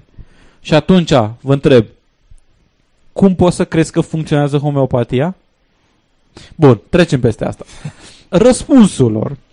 Zice, răspunsul dumneavoastră indică faptul că linia, viteza liniei a fost neobișnuit de mare și ați spus că ați corectat problema pentru a preveni recurența acesteia. Totuși, răspunsul dumneavoastră este inadecvat, deoarece nu oferă niciun fel de analiză a riscului pentru produsele distribuite în Statele Unite înainte de corecția pe linia cu probleme. În mod evident. Deci, ați, este ca și cum să vă imaginați așa. Să presupunem că unul, unul din șase mașini de pe linia de asamblare de la BMW nu primește motor. Bun asta. Așa. Bun. Și vine omul, cumpără, vrea să cumpere sau de fapt primește motor, dar nu are înăuntru, n-are, N-are, ap- n-are frâne. n-are E mai frâne. mișto. Da, n-are frâne. și vine omul și cumpără mașina și zice, ba, ce BMW mișto ăla." Și la primul semafor, bș, accident. Acum, a- atitudinea celor de la Nelson a fost "Mm, dacă înainte a fost, n-am primit, niciun, n-am, nicio, n-am primit nicio plângere că nimeni, uh, uh, că cineva și-a dat seama că mașinile noastre n-au frâne, aici, aici deja este ceva de genul că uh, aceste mașini nici măcar nu ne-am gândit să chemăm din piață Da, să le lotul tragem și să înapoi. verificăm că totul e în regulă sau să facem o verificare sau ceva de genul ăsta. Pur și simplu îi se spune, nu ați făcut niciun fel de analiză a acestui risc. Real. Deci, Iarăși, FDA-ul se gândește că homeopatele tratează ceva. Asta este assumption de la care pornesc. da, de da, la ideea e, asta bine, pornesc. pre- presupunerea este greșită, dar asta Da, e clar, dar trecem oricum. peste asta. Ei, ei sunt un organ de reglementare, nu sunt Exact. organ de cercetare științifică. Exact. Uh, Uh, și pornesc de la ideea că d- dacă nu ai gândit activ, înseamnă că ai un risc asupra pacienților care să nu, nu se tratează, prin urmare, costuri medicale și tot așa, tot felul de nebuni. Așa, bun, acum, evident, ca și urmare a acestei uh, uh, constatări că m, răspunsul este inadecvat, se spune, vă rugăm să oferiți o analiză a riscului pentru toate produsele care sunt în, în data de, în, în termenul de valabilitate, care au fost distribuite în Statele Unite, uh, produse pe această linie care a avut viteză mare. În suplimentar, uh, vă rugăm să furnizați uh, dovezi că linia a fost corect validată și s-a asigurat că fiecare uh, sticluță conține doza corectă de, uh, De ingredient, ingredient. ingredient homeopatic activ. Bun. A treia, al treilea defect, aici este iarăși minunat. Uh, dozarea procesului nu a fost validată în mod corect. Uh, mai exact, uh, o anumită, m, un anumit studiu de validitate uh, demonstrează vizual v- variabilitatea cantității de uh, pilule care sunt budate cu substanța activă. Acest, această... Deci, deci, ce înseamnă asta? Deci imaginați-vă că în acea fiolă există, să zicem, 50 de, 50 de pastile. Alea de sus primesc, nu știu cât, să zicem, uh, Câteva picături de apă. picături de apă. Minun Alea de magică. jos nu primesc deloc. Sau, eu să zicem, să zicem că sus se îmbibă cu 85%, iar pe măsură ce te duci mai jos în, în fiolă, e din ce în ce mai puțin. Deci, pe lângă faptul că una din șase de astea Deci 16% nu primește nimic, Da? Uh, Probabil de la jumătate în jos, 30% dintre pastile nici măcar sunt doar zahăr, ceea ce spuneam și noi tot timpul, nu? Adică este, e senzațional. Și iarăși FDA-ul se uită să vadă că că procesul de fabricație este identic pentru fiecare pastilă. Dacă s-ar întâmpla asta la un produ- producător de paracetamol, îi s-ar retrage licența pentru nu știu câte luni, n-ar Exact, putea și ar fi vândă un nimic pe scandal piață. imens. Și ar fi un scandal imens, că nu are suficient ingredient activ în, în, în, în pastilă. Ooleu, dar niște homeopați nu pun destul apă magică în zahăr, na.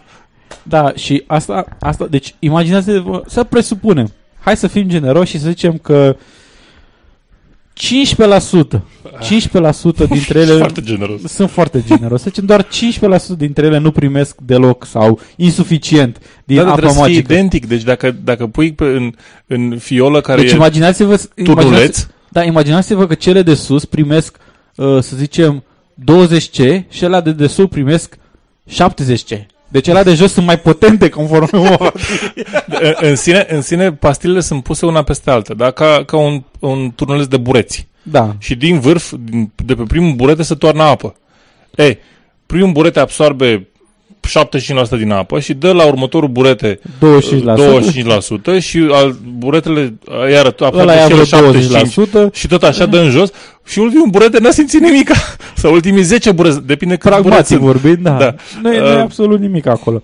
Da, deci imaginați-vă așa, deci 16% dintre ele din start nu au absolut de, în toată fiola, de sus până jos, iar în partea cealaltă să zicem, hai 30% ca să fie ușor calculul. Da. Deci asta înseamnă că din cei uh, 16, deci am zis așa, a fost inițial 16%, hai să facem un mic calcul. 3% per cutie și 16% din 6 fiole. Deci sau din câte erau. 100 minus 16, așa, împărțit la 3. Asta înseamnă că 28% din ce a rămas, deci 28% Da. din ceea ce a rămas nu au substanță activă. 28 plus 16, 44%. Deci 44% din fiolele vândute de Nelson nu au absolut nimic în ele. În mod demonstrabil. În mod demonstrabil. Deci în fabrică. Da. Restul, de 56% nu conțin nici ele, dar, dar asta este altă poveste. Da, filozofic nu conțin, filozofic conțin ceva, practic nu conțin nimic. Um, Ok. Și asta mi-e ridică niște întrebări la adresa tuturor celorlalți pro- pro- producători de homeopate, adică s- sunt foarte curios de fabrica Boaro în momentul de față sau Da, deci- a altor de ăsta german. Da, ce continuă uh, analiza celor de la F- FDA, cum- spune așa că uh, acest, uh, acest studiu de validare a demonstrat că pilulele de la vârf la vârful sticlei conțin mai mult ingredient activ decât pilulele de, de jos, exact ce am spus mai Exact, devreme. da. Uh, nu există niciun fel de metodă de control care să asigure că procedura de dozare este omogenă și reproductibilă. Eu stau și mă gândesc ce s-au chinuit oamenii ăștia, s-au dus la, au venit ei la muncă în ziua, bă, avem control de FDA, las că suntem bine, merge banda prea tare, dar și nu curge ce trebuie, tremură sticluțele, avem s- gl- sticlă pe ăsta, dar nu, nu, nu, nu se fac, nu se fac icri.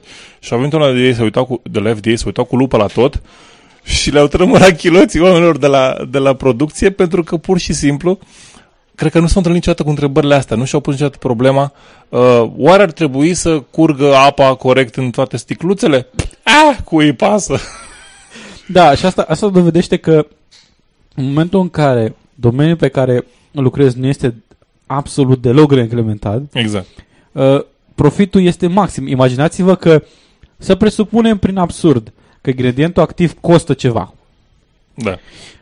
Atunci ar însemna că costul de producție e scăzut aproape de jumate, deci a se reține 50% din pastile ar conține ingredientul activ într-o proporție neomogenă, asta rămâne, Mhm. uh-huh. rămâne iarăși departe. Dar asta înseamnă că 44% dintre ele uh, sunt vândute ca și când ar fi active, deci la prețul normal de piață, dar costul lor este, este redus. Și uh, asta ce ar însemna? Că practic ies foarte mulți bani în chestia asta, nu, nimeni nu te reglementează, cât timp n-are cine să dea peste mâini, nu, nu o vei face, nu o vei face niciun fel de corecție. Uh, și ce, ultima chestie, ca cireașa de pe tort, s-a constatat că în anumite cazuri analiza uh, uh, pentru materialele brute nu include mostre care să fie m, cântărite exact, uh, concentrate exact și așa mai departe. Uh, în unele dintre ele, unele dintre mostrele care existau, inițialele analistului care a făcut testul, uh, pur și simplu lipseau. Deci cineva a făcut, nu se știe cine, Uh, uh, răspunsul celor de la Nelson a fost că uh, laboratorul nu va mai folosi caiețele și le va înlocui cu formulare sp- m, grilă, cum ar veni, Da. în care m, trebuie să completeze câmpurile și atunci o să fie vizibil că nu le... Deci erau, înainte foloseau niște hârtii așa libere, pe Niște care scriau- postituri lipeau unul câte unul. Cine a făcut, mă? Semnați aici. nici măcar nu știu- scriau ceva și acum o să le pun niște formulare fixe care se vor implementa această procedură s-a implementat până la sfârșitul lui 2012. Evident, Aoleu. răspunsul este inadecvat pentru că nu include niciun fel de plan interimar care să asigure faptul că vor fi documentarea va fi E senzațional adecvată. să n-ai într-o, într-o fabrică unde totul trebuie să se desfășoare conform unui, unui stas, cum se spune la noi, uh, să n-ai proceduri. Da, exact. proceduri standardizate Exact, de exact. lucru. Și mai ales că se produc niște chestii pe bandă, adică nu e, un, Exact, nu e da. un proces creativ sau lucruri de genul ăsta. Nu ești la call center să răspunzi, domne... Da, până nu- și în call center sunt scripturi Da. unde, de pe care citești și acolo sunt proceduri. Da, exact. Bun, și cel mai mișto era că uh, s- mai constatat că nu au fost calibrate dispozitivele care făceau înregistrări de anumite tipuri, nu au fost uh, calibrate la intervalele potrivite.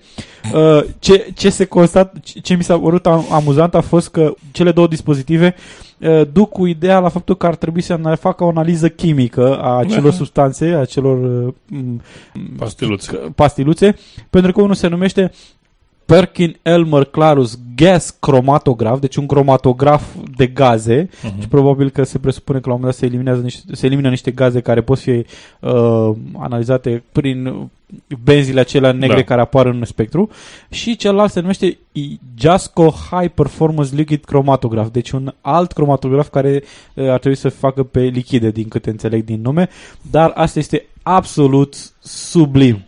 Sublim. Deci, homeopatia bani mulți pe niște ingrediente care 56% din cazuri în acest uh, Și, caz și nu conțin insist ingrediente. că Nelson sunt o companie mare care sunt folosiți de către alte companii mari pentru a uh, vinde homeopate în jumătate din populația civilizată. Exact. Uh, nu, este, nu cred că este un caz izolat. Sună foarte straniu să fie asta un caz izolat. Aș vrea să văd, dar cum nu există reglementare, nu există reglementare, uh, niște vizite la alte fabrici de homeopate ca să găsim alte minunății de genul ăsta. Bun. Ovidiu, spune despre legea sănătății. Oh, da. A, apropo, uite, că nu avem reglementare. Acum, de curând, în, uh, într-o lună, o lună maxim, cred că, uh, se va vota legea sănătății. La articolul 806 se spune așa. Ministerul Sănătății împreună cu, Casa, împreună cu Nas- Casa Națională de Asigurări de Sănătate stabilesc activitățile și procedurile de medicină plo- complementară și sau alternativă care pot fi prevăzute în contractul cadru și care pot fi decontate din bugetul Fondului Național Unic de Asigurări de Sociale de Sănătate. E, care sunt acele proceduri de medicină complementară și alternativă?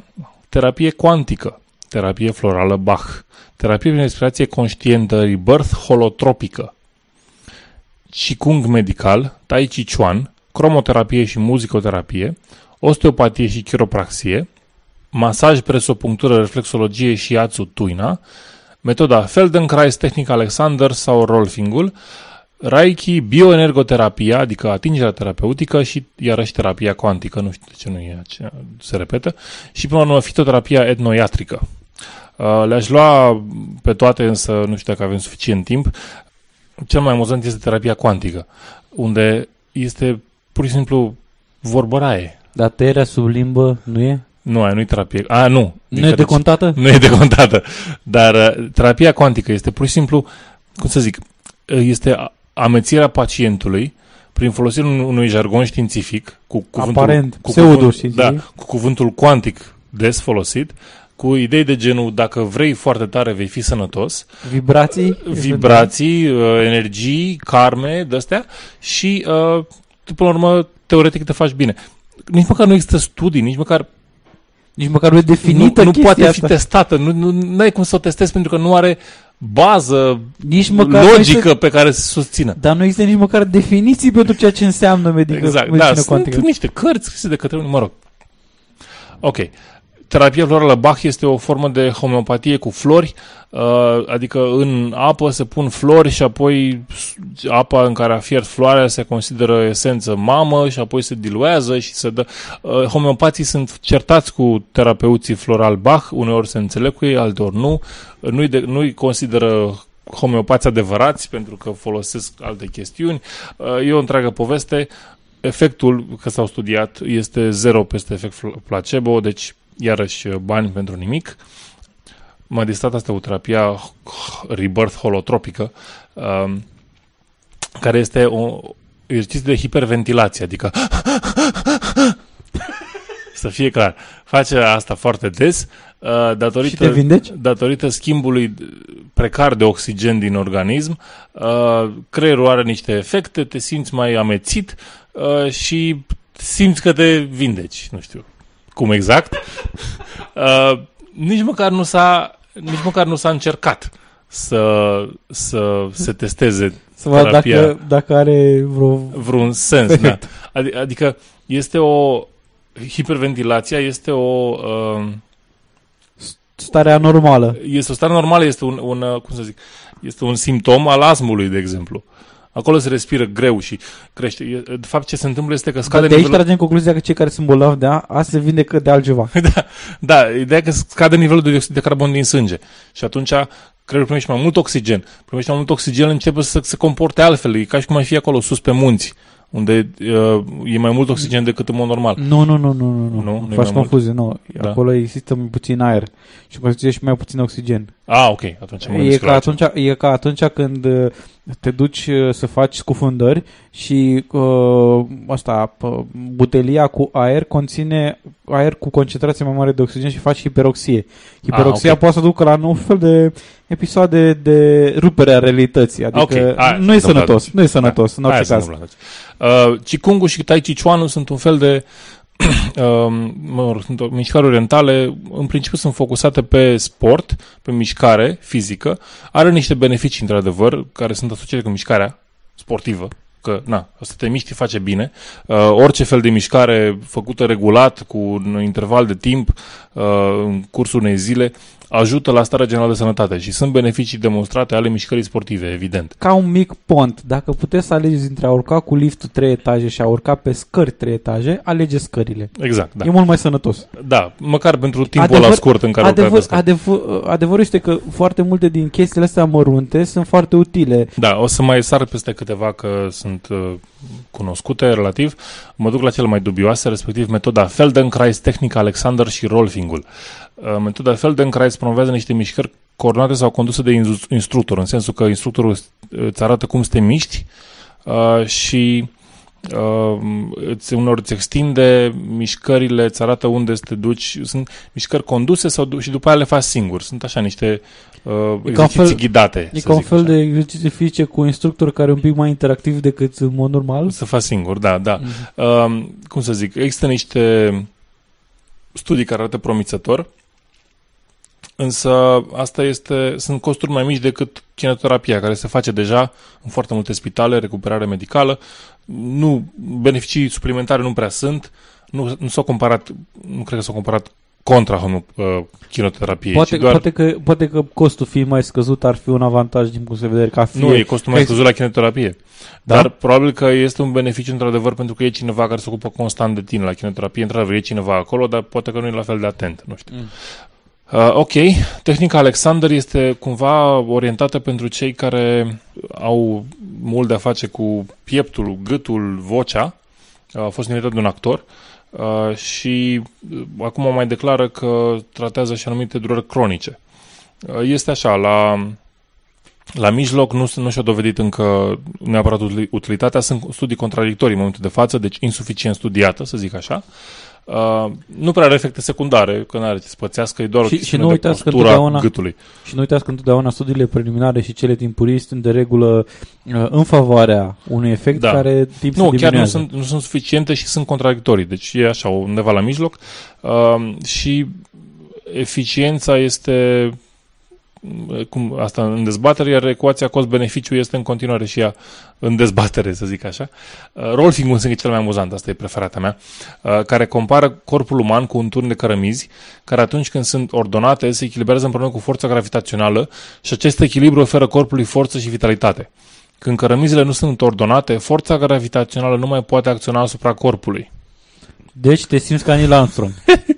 și echilibrul energetic este precar.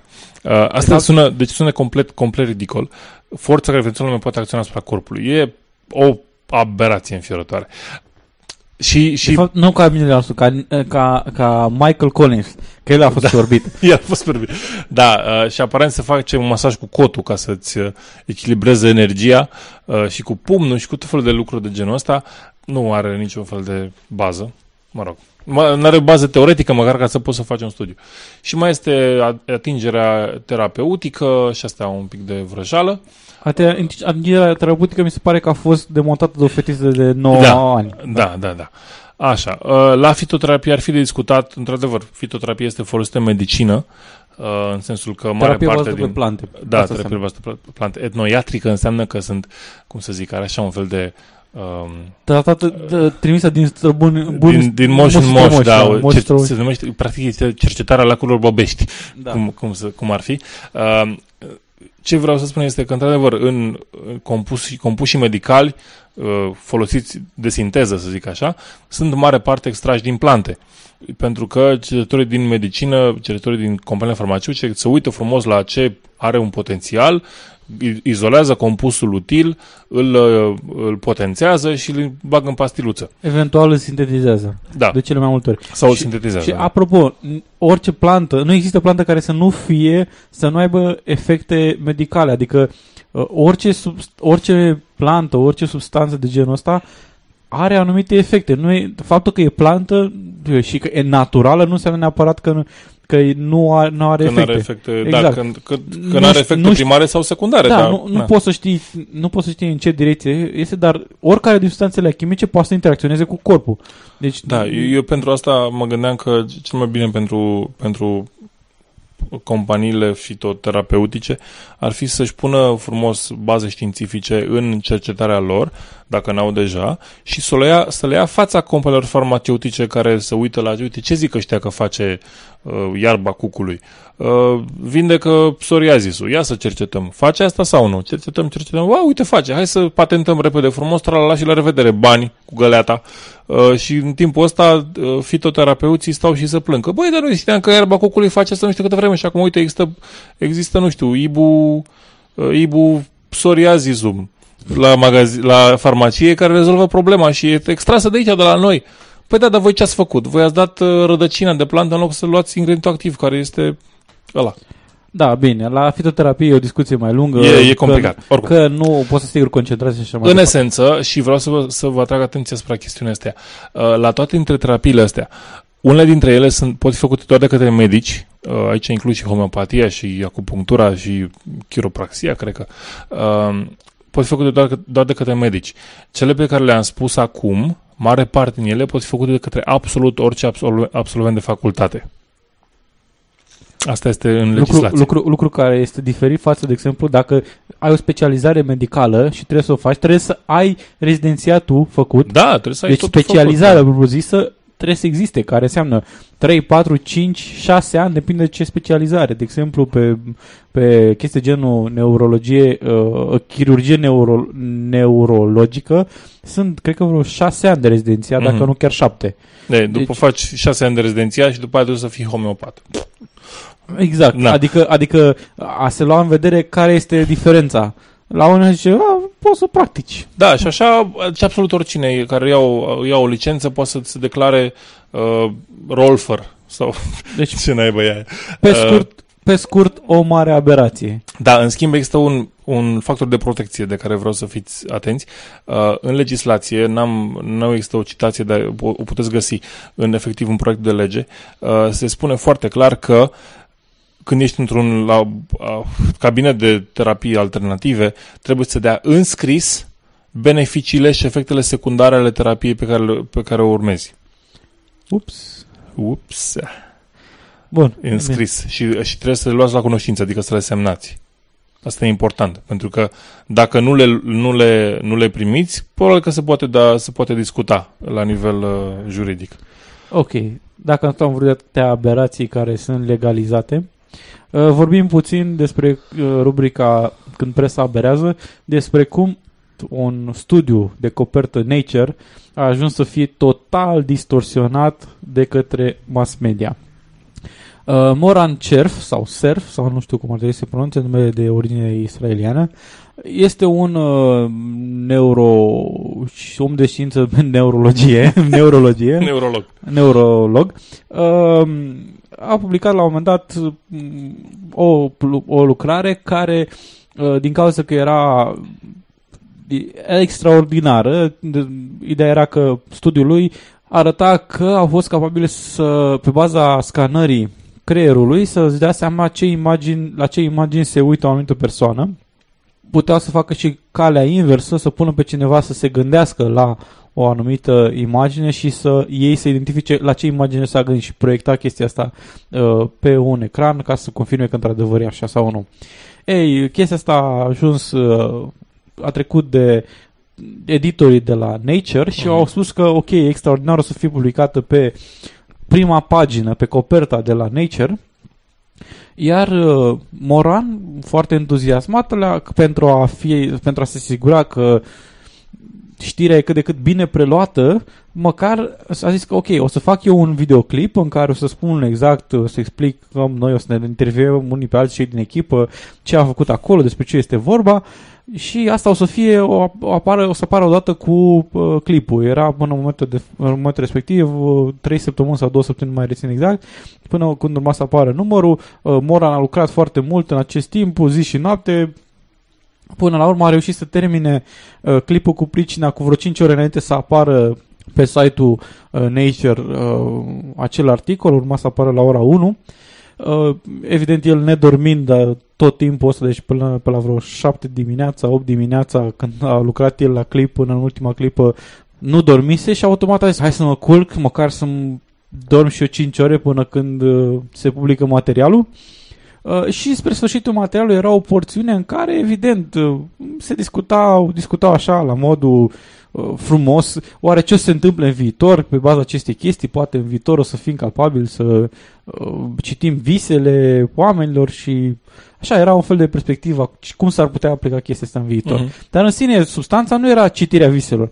Ei bine, presa a preluat greșit această informație și au tras concluzia că Moran Surf a inventat un aparat de citit visele.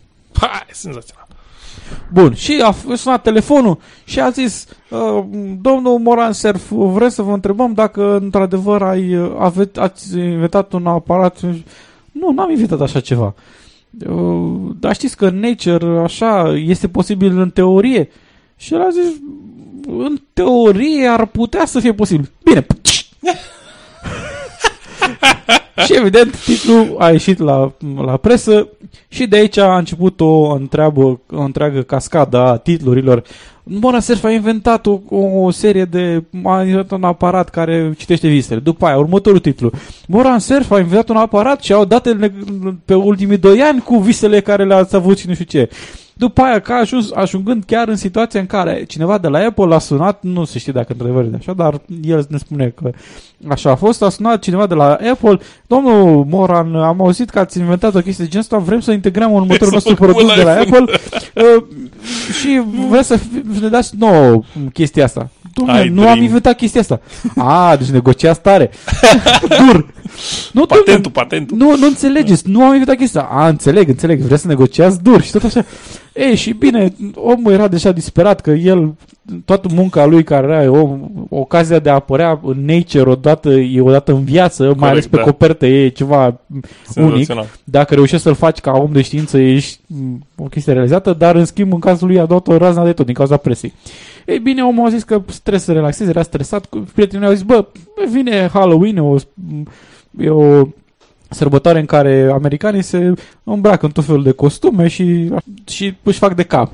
Și atunci e Moran într-o într-un gest de pură iron, autoironie s-a îmbrăcat într-un costum de Sigmund Freud. Evident, titlul următor a fost uh, Noul Sigmund Freud, care a inventat o mașină de citit visele. Mamă, senzațional. Extraordinar. Și așa mai departe, a fost o chestie extraordinară până, până ajunseră să apară m, articole legate de sesiunea uh, de alegeri primare de la președinție din Statele Unite. A, zis, a vine chestia asta, sigur, o dă, dă povestea mea era prima în știri, deci întotdeauna aia era prima, cea mai importantă, rămânea în top. E, a ajuns pe locul 2. Ei bine, toată chestia asta a fost de-a dreptul uluitoare și uh, arată cât de mult m, poate să o ia aiurea presa într-o asemenea situație. Și am vorbit despre chestii de uh, aiurea uh, hai să vorbim despre lucruri despre care am vorbit. Uh, am întrebat de fapt uh, niște, o întrebare. A cărei soluție era, am întrebat o întrebare a, o ghicitoare a cărei soluție era Robert Zubrin. Uh, Eduard Morar a răspuns corect, el a răspuns corect pentru a treia oară, cred că. dacă- Bravo, faimă glorie, faimă glorie. Multiplă Îmi pare rău, nu faimă. avem vocea feminină în care să dea cu faima. Faimă, dar- glorie, faimă. Așa. Și dilema episodului este avocat devenit astronom. Po. Simplu, zic eu. Ah, Ok. Dacă ziceai avocat devenit președinte, era Barack Obama. Da, da. Mm. nu, devenit astronom. Uh, bun, și citatul din această emisiune înainte de a încheia episodul este Glumele de tipul potrivit, spuse cum trebuie, pot face mai mult pentru a, cri- pentru a clarifica probleme politice, filozofice și de literatură decât orice număr de argumente plicticoase. Isaac Asimov. Yay. Acestea fiind zise, vă readucem aminte că popularitatea acestui podcast crește dacă ne publicați pe Twitter, pe Facebook, pe iTunes, faceți o recenzie, Stumble Upon, distribuiți, puneți în status la Messenger episoadele care le avem noi și cu astea vă spunem la reauzire, eu Edi și Ovidiu. Rămâneți sceptici!